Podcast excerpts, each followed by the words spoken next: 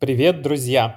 Добро пожаловать в «Смотрим с толком» — подкаст, где трое друзей неформально обсуждают кино и сериалы. Сегодня мы расскажем вам о том, как правильно выходить из абьюзивных отношений, почему важно прощать долги и убедимся, что лучше не лезть в пасть к тигру, если не готов к последствиям. У микрофона Никита, Паша и Митяй. Начинаем! Начинаем!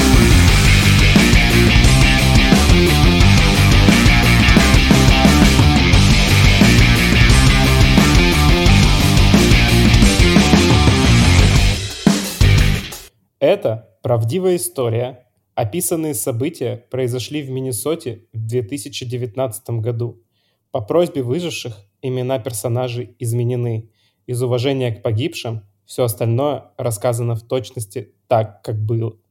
Если для вас слова выше не пустой звук, то вы уже наверняка поняли, что сегодня речь пойдет про пятый сезон Фарго. Сразу скажем, что смотреть его можно в отрыве от остальных, и общими будут только атмосфера сериала и место действия. Да, давайте вообще поговорим про Фарго как место. Что это такое? Это небольшой город Миннесоте. Почему вокруг него каждый раз что-то происходит? Наверное, всему виной братья Коэны, которые в 96 году сняли одноименный фильм «Фарго». В целом, э, сериал-то им и вдохновлен. Из-за этого в сериале в каждом из сезонов огромное количество отсылок, особенно в пятом сезоне. При этом создателем и автором сериала является Ной Хоули, который вот уже на протяжении пяти сезонов раз за разом не перестает нас удивлять. И знаете, обычно так бывает, то что, ну, какие-то сезоны послабее, какие-то посильнее. Так вот, надо сказать то, что пятый сезон — это точно один из самых сильных сезонов во всей вообще франшизе. Давайте, наверное, немножечко расскажем для начала о том, что, собственно, в этом сезоне происходит. На ухоле Никита сказал, какое-то созвучие на ухоле, как э, ничего святого. И святого в этом сезоне действительно немного, хотя отсылок на религию достаточно. Про что этот сезон? Про что этот сезон в общих чертах? Э, наверное, он про отстаивание своих личных границ и про борьбу здоровой психики, здоровой человеческой позиции с э, абьюзивной. Как по мне, главная проблематика сериала, главная его идея и концепция заключается вот в некой борьбе такого радикального, мускулинного патриархата таким здоровым феминизмом. Ну, пусть вас не пугает слово феминизм, потому что его сейчас очень много в разных проектах, кинопроектов любят пихать, но обычно делают это очень неграмотно.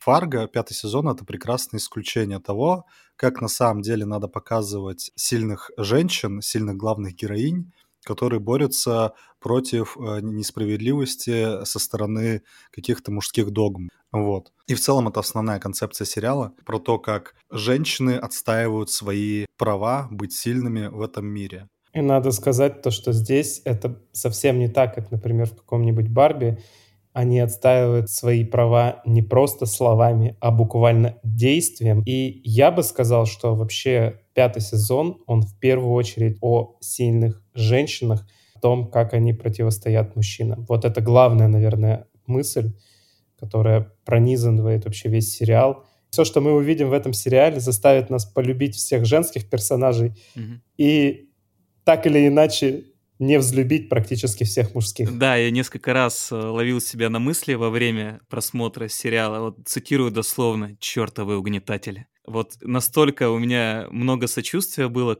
ключевым женским персонажам и то, как это здорово показано. Здесь вообще, кстати, золотое правило нарратива действует. Не говори, а показывай действием. И действий в этом сериале очень много и они очень правильная пропорция расплены со словами, что не дает заскучать. То есть тут сколько здравых мыслей озвучено, столько и действий показано, с помощью которых э, идеи сериала раскрываются. В чем же тут, э, ребят, у нас завязка, да, чтобы перейти от э, концепции к конкретике? Есть хрупкая девушка Дороти, ну, по крайней мере, изначально ее нам под таким именем представляют.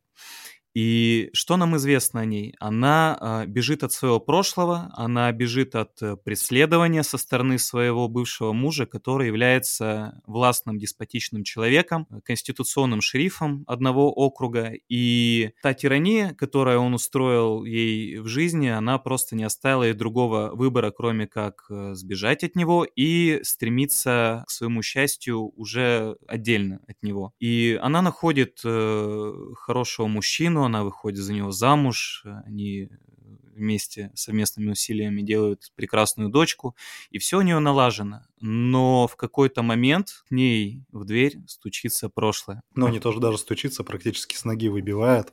Угу. У нас есть главная героиня, которая, у которой есть любящая семья, это муж и ребенок, как озвучил Митяй. Также там а, в их же семье присутствует другой очень сильный персонаж, это ее свекровь, это, соответственно, мама мужа, э, которая тоже является очень сильной женщиной, у которой свой бизнес по взысканию долгов, и они друг друга не взлюбили. При этом они очень похожи по силе духа, они обе а, могут защитить себя, и у них а, первоочередно на самом деле одна и та же миссия — это защитить свою семью. И это будет прослеживаться, их конфликт будет прослеживаться далее по сюжету сериала. Но вернемся немножко на начало. Действие сериала начинается с того, что наша главная героиня живет самую обычную жизнь со своей любящей семьей, и она уверена, то, что так оно и будет до скончания веков.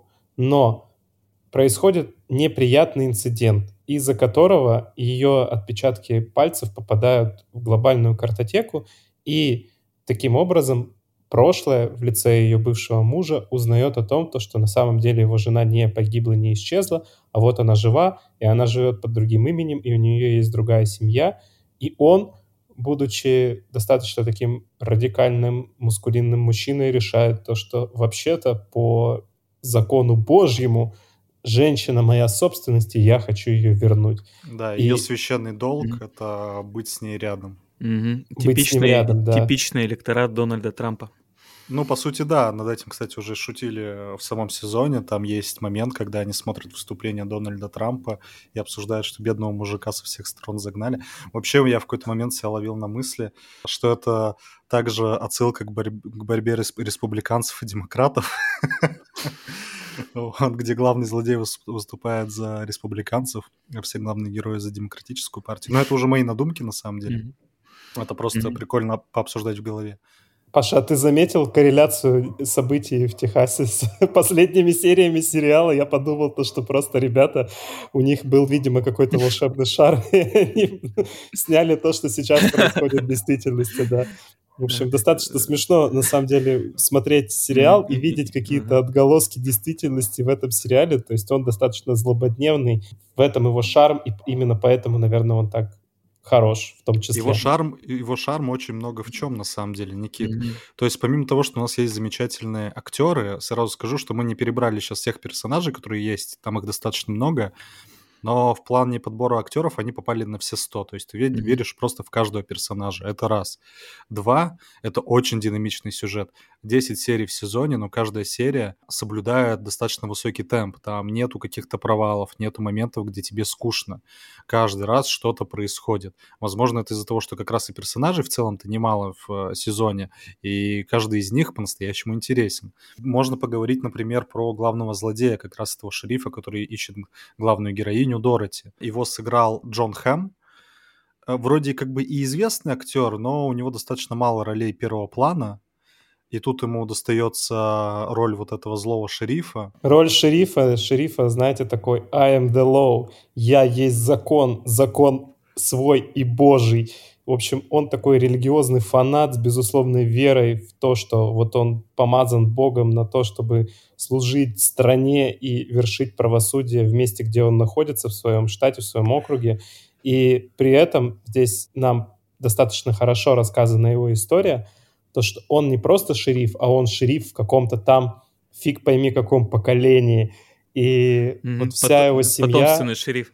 Да, потомственный шериф, вот вся его семья. Реально, он так и говорит, что это делал отец моего отца, мой отец. И, слушайте, это просто воплощение патриархальности, токсичной маскулинности и навязывания своей воли. Вот этот человек, это, он имеет очень сильное присутствие на экране, но он фактически гипнотизирует, когда появляется в кадре какой-то своей вот этой вот властностью и автократичностью. Конечно, эту волю он хочет навязать и бежавшей жене, найдя ее и заново приручив. Но приручить ее не так-то просто, потому что жена тигрица. Да, на протяжении всего сериала прослеживается одно ключевое действие. Дороти, главную героиню, пытаются поймать, изловить, но они не знают, что они ловят э, не какую-то серую мышку, э, чтобы вернуть коту домой, они ловят тигрицу. И эта тигрица будет мало того, что отбиваться и давать сдачи, она сделает все, чтобы, чтобы они пожалели даже о мысли ее изловить. Да, это абсолютно точно так. Давайте немножко поговорим про актерский состав. Паша уже сказал, что наша главная героиня тигрица, которую никто не может изловить, и ее играет великолепная Джуно Темпл. Для тех, кто смотрел Тед Лассо, наверняка вы ее видели и знаете, и я думаю, то, что у вас будут приятные коннотации с именно тем сериалом. Помимо нее в сериале, как уже Паша сказал, играет э, великолепный Джон Хэм. У нас есть э, еще несколько достаточно таких известных и важных э, персонажей с точки зрения сериала и известных в плане тех актеров, которых сыграли. В первую очередь это Дженнифер Джейсон Ли, это свекровь, мама мужа, очень сильная женщина, тоже уже немножечко коснулись этой темы. Она играла в «Омерзительной восьмерке» главную героиню Дейзи Доминго — если вы помните, как она себя там вела, то вот здесь она себя ведет так же борзо, точно так же ставит всех мужиков на место и вообще, мне кажется, является одним из важнейших ключевых персонажей э, сериала именно потому, что она архи- по архетипу своему очень похожа на главную героиню. И вот мы будем видеть их непростые отношения, мы будем видеть отношения бывшего мужа и главной героини, мы будем видеть отношения нынешнего мужа, который такой sweet summer child по, по сравнению со всеми персонажами вообще другими этого фильма. Погружаясь в эту историю шаг за шагом, будем все больше и больше узнавать о главных героях и проникаться к ним либо симпатией, либо антипатией в зависимости от того, на кого мы сейчас, на чью историю мы смотрим. И я, парни, очень рад, что Джуна Темпл здесь э, дали главную роль, ей дали раскрыться на 100%, э, и по типажу э, вот этой принцессы в беде, которая вообще-то способна за себя постоять, здесь попадание стопроцентное. И, на мой взгляд, дав ей главную роль в этом проекте, продюсеры сделали примерно то же самое, когда Киллиан Мерфи, когда он всю жизнь был на второстепенных ролях, э, получил роль э, в «Острых козырьках» и стал яркой э, звездой. Мне кажется, для Джуна Темпла это тоже может стать в последующем отличным стартом, потому что это очень узнаваемая роль и классный образ получилось ей создать. По тому, сколько экшена происходит в сериале, это просто мое почтение, потому что у нас много противоборствующих сторон. У нас шериф не ладит со свекровью, у нас свекровь не ладит с э, главной героиней, там главная героиня не ладит там с еще одной стороной, и за этим конфликтом очень интересно наблюдать, потому что он очень динамичный, ты не знаешь, что произойдет э, через пять минут.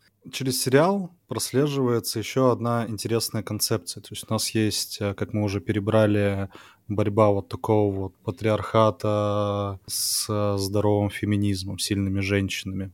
И есть еще одна идея, которая красной ниткой идет через весь сериал, это тема долга. У каждого персонажа так или иначе что-то связано с долгами. Свекровь, она, у нее корпорация, она разбогатела на том, что она взыскивает дол- долги, выкупает их у банков. Главный злодей шериф, он верит в священный долг, что там жена, например, должна. Есть еще один великолепный персонаж, один из бандитов, Оли Мунк, о нем вообще можно отдельно и долго говорить у него есть э, какой-то понятийный долг, условно зуб за зуб, глаз за глаз. Противовес всей этой теме долга является тема всепрощения. При том, что некоторые персонажи, они глубоко религиозны, но они интерпретируют религию с ее далеко не лучшей стороны, условно по-своему. Тогда как герои, которые вроде как с религией никак не связаны, берут из этой темы, наоборот, самое сердце. Они берут э, тему всепрощения и тему любви. Mm-hmm. И вот главная героиня является неким символом того, что долги надо прощать, надо не жить прошлым, и любовь, оно все лечит. И вот я до этого сказал, что сильным персонажам есть на что опираться. Так вот, главные героини, в целом, как и свекрови, они все упираются на свою семью и защиту своей семьи. Эти силы им помогают бороться вот с той несправедливостью, с которой они столкнулись э, в сериале. Вот с этими фанатиками, э, с этими вот радикальными мужиками. Тут даже дело не в самих мужиках, а дело в той идее, которую они пытаются нанести этому миру. Вот. Главная же героиня, она хочет просто спокойно э, жить свою жизнь, она очень любит свою дочь, она лю- очень любит своего мужа, который является обычным хорошим парнем. И вот эта токсичная, неправильная идея вдруг вторгается в ее мир, и она начинает с ней бороться. А как мы знаем, что добро должно быть с кулаками, и она вот несет это добро, выгрызая его своими тигриными когтями и клыками. Факт факт. Прикольная идея э, номинальной религии, да, что есть люди, которые просто прикрываются религиями, законом э, во имя своих каких-то личных корыстных целей, как, например, это делает шериф. И есть люди, которые просто следуют религии, даже не подозревая ее лучшей стороне. Как делает это героиня? Ну, просто она ну, агнец божий, и ей с первых серий начинаешь сочувствовать, особенно тогда, когда она а, рассказывает свою историю Ту-ду-ду-дум, ребята, внимание, через Muppet Show, главный тренд сериалов 2023 года. Причем в сериале и говорится э, раскрытие персонажа, что для того, чтобы тебе рассказать о своей травме, тебе нужно пережить ее через кукольный театр. И у нас начинается то же, что и было в выпуске про голубоглазого самурая, то же самое, что и в некотором смысле было в поколении Ви, и то же самое, что и в некотором смысле было в пацанах, да, то есть и насказание через куклы. Помимо женских персонажей в сериале есть очень классные мужские, а то мы все как-то о женщинах. О женщинах я хочу отметить э, Оли Мунка. Это местный Антон Чигура. Этот персонаж, наверное, один из самых интересных с точки зрения обычности вообще того, что происходит. Братья Коэны, помимо того, что умеют снимать такие умные криминальные фильмы, они еще славятся в тем, что каждый их фильм наполнен какой-то глубокой философией и идеей. Из-за этого, кстати, некоторой аудитории не нравятся фильмы «Братьев Коэн», потому что они не очень понимают, о чем речь. Э, взять там, например, «Старикам тут не место», там или ряд других фильмов. Оли Мун как раз является тем образом философии Коэнов, который ты, скорее всего, там особо не поймешь, и она тебе как бы или не понравится совсем, или ты найдешь в этом какой-то цимис и прочувствуешь. О, то есть помимо того, что он какой-то вроде э, обычный бандюган и психопат, а Антон Чигура из «Старика тут не место», он несет в себе какую-то глубокую идею, далеко непонятную обывателю. Я даже больше скажу, этот персонаж практически мифологический, мистический, так как нам показывают э, прошлое Оли Мунка, и мы не очень даже понимаем, а из этого ли он века, и кто он такой, черт подери. Но кто он такой, как раз-таки понятно. Это человек, пожиратель грехов. Он готов на себя брать грехи других людей за деньги, за какую-то плату. И здесь он выполняет именно эту роль, то есть он был нанят для того, чтобы похитить главную героиню, и, в общем-то, так происходит их знакомство, да.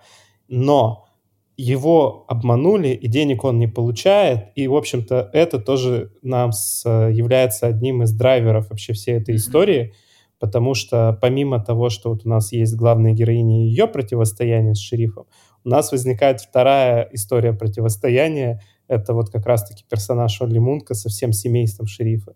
И он, как Паша уже правильно говорил, считает то, что есть священный долг, который не был уплачен, и он сделает все для того, чтобы этот долг вернуть. При этом вот мне очень понравилась вот эта мысль про все прощения, которую Паша тоже сказал. Я здесь хочу это тоже поддержать. Мне кажется, то, что только женские персонажи в этом сериале способны вообще прощать. И мы видим три истории условного прощения. А, и это так интересно. Вот, то есть пока он, Паша, ты это не проговорил, я этого не замечал. А сейчас я стал думать, то, что действительно все мужики такие зуб за зуб, глаз за глаз, а женщины, они способны разорвать этот порочный круг и прекратить эту грызню. Господи, как хорошо сказано, и особенно здорово это показано в финале сериала, в десятой серии.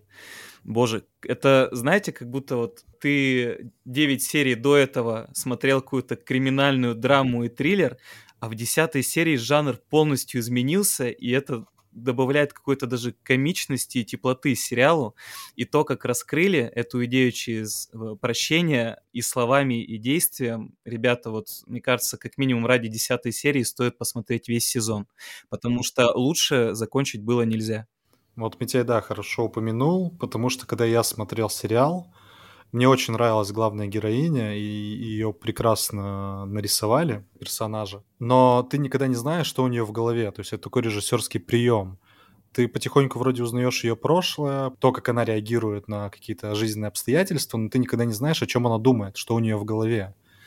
И вот как по мне, десятая серия, последние вот эти 10-15 минут, ее слова, сказанные одному из персонажей, не буду говорить какому, просто замечательно раскрывает о том, какое зерно у нее было в голове весь сезон, от чего она отталкивалась, почему она вела себя так, как, как вела.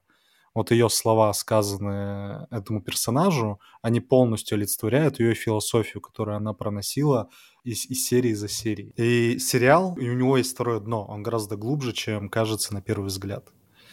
Кому-то может показаться, что это история мести, но совершенно нет. Главная героиня, тигрица, за которой идет постоянная охота, она не жаждет мести за всю ту боль и страдания, которые она получила.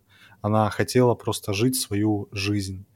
И даже когда дело накаляется до такой степени, что ей приходится возвращаться в свое прошлое, она не думает о мести как таковой. Ну, может быть, где-то на секунду. Но у нее это точно не самоцель. У нее самоцель — это защитить свой новый миропорядок, который она себе организовала там за последние 10 лет жизни. И меня очень трогает, что она этот миропорядок э, защищает, не втягивая других своих близких свои личные проблемы. То есть у нее постоянно вот этот э, оберег, то есть даже когда ее там похищали, и к концу там вечера она все-таки вернулась э, домой и стала, будучи по щиколотке в крови, не будем уточнять чей, просто готовить ужин, и муж вернулся такой, и, дорогая, что случилось? Ты по щиколотку в крови. Она такая, ну, я просто немножко стрессанула. И тем самым она не рассказала ему, что с ней на самом деле случилось. И она пыталась уберечь свою семью от э, ее преследующего прошлого. И, кстати, несколько диалогов есть, которые это прекрасно раскрывают, что, оказавшись, казалось бы, во фрейме в роли жертвы, она не ведет себя как жертва. Она дает достойный отпор, она защищает свои границы. И при всем при этом на своих хрупких женских плечах она защищает э, свою семью от э, страшных посягательств. Я бы еще, знаете, что хотел сказать, то что так как сериал «Фарго» достаточно вообще, в принципе, уникальный, как проект, я бы сказал, да, в том плане, то, что он совмещает в себя две вещи. Во-первых, он себе совмещает э, обязательно какую-нибудь криминальную историю, во-вторых, он себе совмещает большое количество юмора. И мне кажется, то, что вот это вот парадоксально, то, что несмотря на все то, что в сериале происходит, на ужасные объективные вещи, персонажи некоторые настолько комичные, настолько смешные, то что ты не можешь их воспринимать всерьез. Например, сын главного шерифа, который старается быть взрослым и всячески ему подражать. А, это, кстати, Джо Кири, который сыграл а, в «Очень странных делах» а, в последних, по-моему, двух сезонах, может быть, трех сезонах. Всех вот. сезонов. Он во всех сезонах? Нет, он не да, появился попозже, нет, мне кажется. Нет, нет, он с первого сезона. Я, я в этом шарю. Окей, хорошо.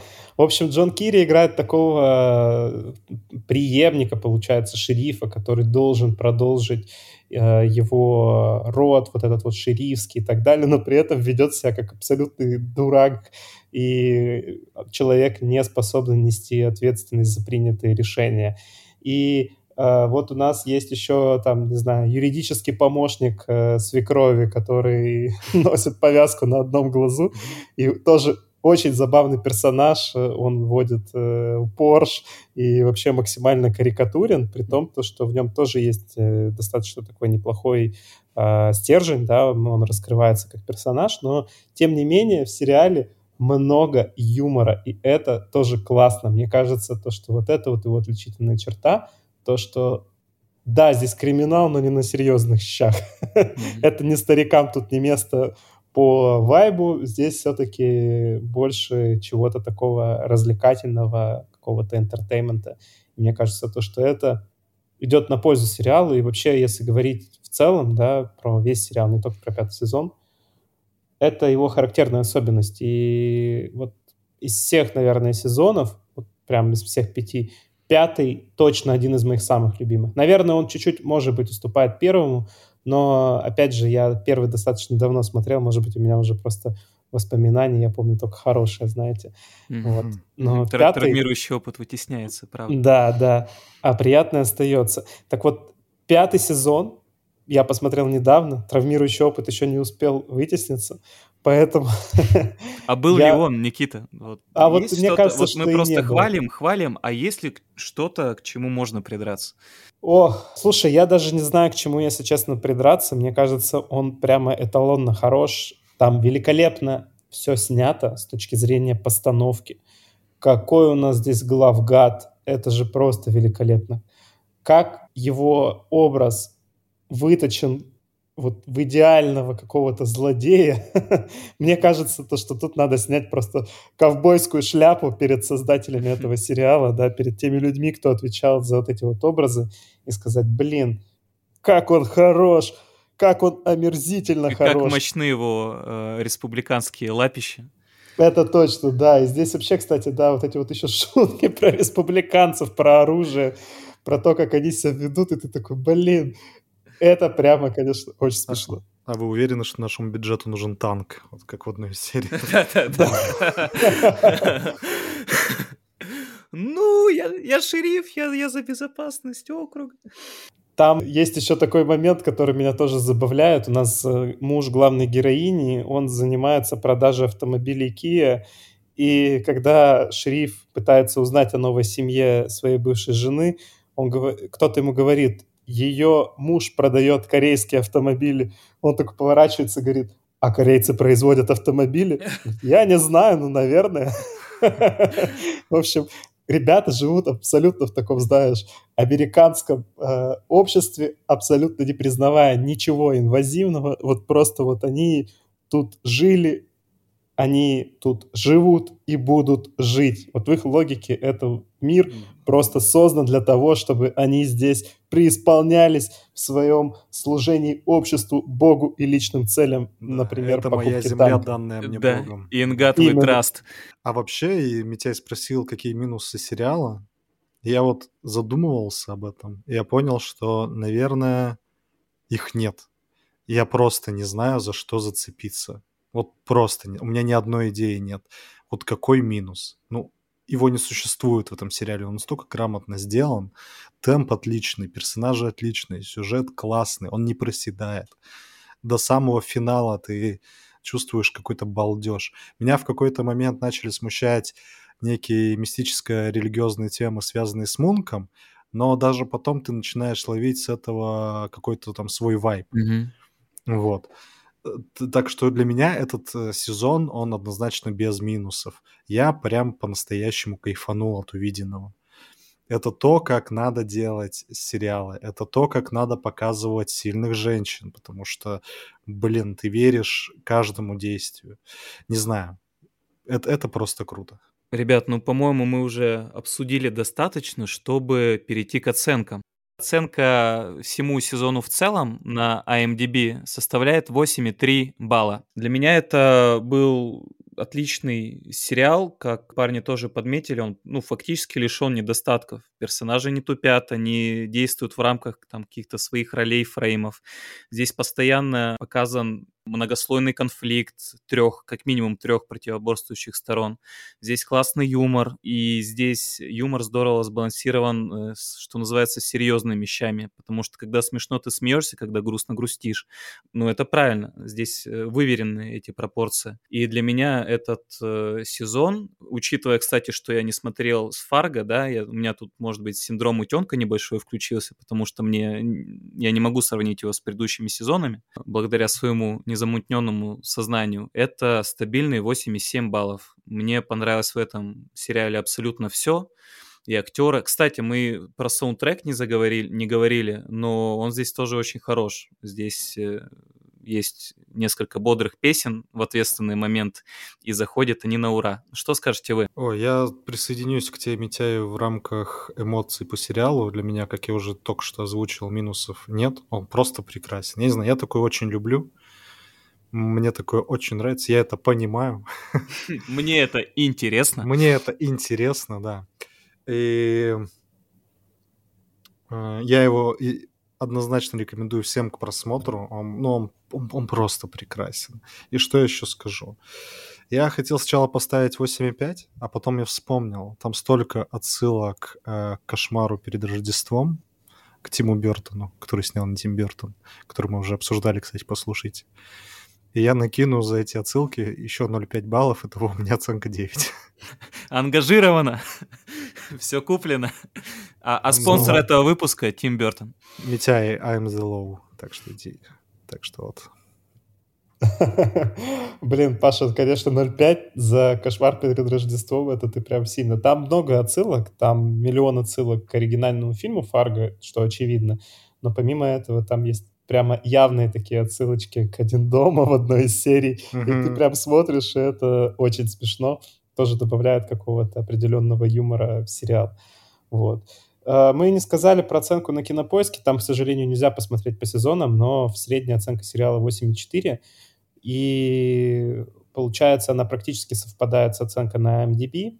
А если говорить вообще в целом про Фарго как э, сериал, да, и про разные сезоны, то вот первый, второй и третий сезоны вообще в целом зрители оценивают чуть лучше, чем пятый. Четвертый на целый балл ниже, он, очевидно, был самый слабый из всех. Вот. Но по-моему, вот по моему личному мнению, я бы сказал то, что ну, в тройку лучших сезонов пятый точно входит, и я бы тоже, наверное, хотел поставить ему где-то, наверное, 8,6 баллов. И тогда у нас получается средняя оценка пятого сезона сериала «Фарго». По нашему личному мнению, получается 8. Непревзятому.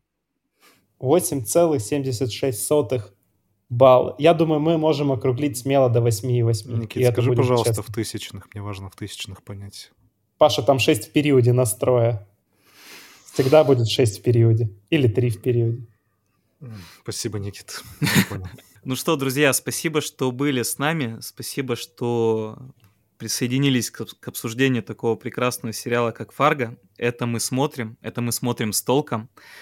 Подписывайтесь на наш канал, телеграм-канал, ставьте лайки, колокольчики. Если найдете, да. Опять же, если найдете. И будьте добры, не терпите абьюзивные отношения, отстаивайте свои границы, любите и цените себя. Да, все прощайте и не дергайте тигров за хвост, пожалуйста. Это обычно плохо кончается. Полностью вас тут, парни, поддержу, даже добавить нечего. Скажу лишь нашим слушателям, уважаемым, любимым и дорогим, Пока-пока. До новых встреч. Пока-пока. Пока-пока.